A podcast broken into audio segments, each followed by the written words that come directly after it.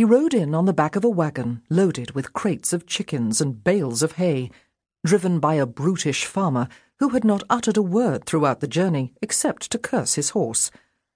Arthur would have enjoyed a bit of conversation as the wagon lurched along the muddy ruts, but the natural world was a thing of splendour and inspiration to him, and he was content to gaze upon the vistas opening up before his eyes. It was September, and the wind was balmy and thick scented with heather. Each climb to the brow of a hill revealed rise after rise, carpeted in swirls of purple, green, and gold, each growing paler until the moors faded into a violet haze and thereafter only shelves of mist, the colour of blush, that might be land or might be clouds. The upper reaches of the River Worth flowed from these hills and fed the becks, that fed the mills, that fed the people, when times were good. Arthur and the Church of England had been an arranged marriage of sorts, but he had been one of those fortunate few who had fallen deeply in love with his bride, despite her many foibles and warts. He had no tolerance for those who sought to strip her of her liturgy and beauty and undermine her authority.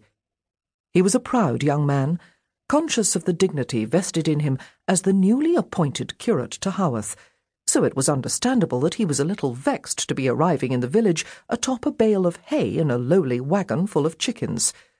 There was something unsavoury about it, a hint of degradation. He meditated on Christ's entry into Jerusalem on the back of a donkey, but could not reconcile this image with the squawking birds all around him. He wished he had a horse, but a horse was not within his means. By the time they arrived at the bottom of Main Street, the sky had darkened, and lead grey clouds were moving up swiftly from the south.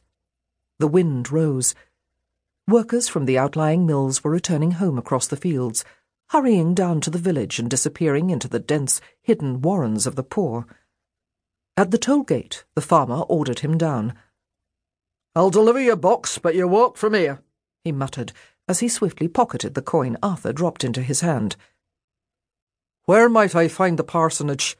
Arthur asked stiffly. I am Reverend Bronte's new curate. For this bit of introduction, all he got was a scowl and a sharp jerk of the head indicating the top of the steep hill.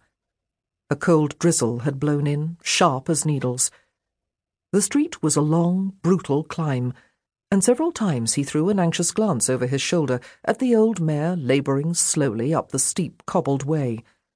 To the right, the hillside fell off sharply, with ramshackle sheds and small garden plots scattered along the slope below. On the left rose a straggling row of small stone cottages built from millstone grit quarried in those treeless moors. A sense of oppression and harshness hung over the village. Halfway up, Arthur paused to rest. Glancing back down the hill, he saw that the horse had stalled and the farmer had resorted to a whip. Arthur was accustomed to dealing with recalcitrant draught horses, and he had a winning way with stubborn beasts a talent that did not always translate to his own species. So when he turned back down the hill, it was more out of sympathy for the horse than for the brutish farmer. Drawing close, he could see the panic in the horse's eyes and the strain that rippled along her muscled flanks. Arthur had once witnessed the carnage when a horse hitched to an overloaded wagon had been dragged backward down an icy slope, and he knew the animal had reason to fear. Arthur stepped up beside the horse and spoke soothingly to her, but when he reached for the bridle, he was startled by the crack of the whip just over his head. Away with ye! the farmer shouted. Get away! Get your hands off my horse! Without warning, he lashed out again with the whip, barely missing Arthur's cheek. Arthur's eyes flashed with anger.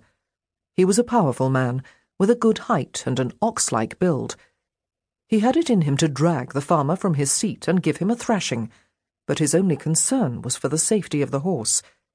He steeled his mind to the task and ignored the cursing, the whip, and the rain.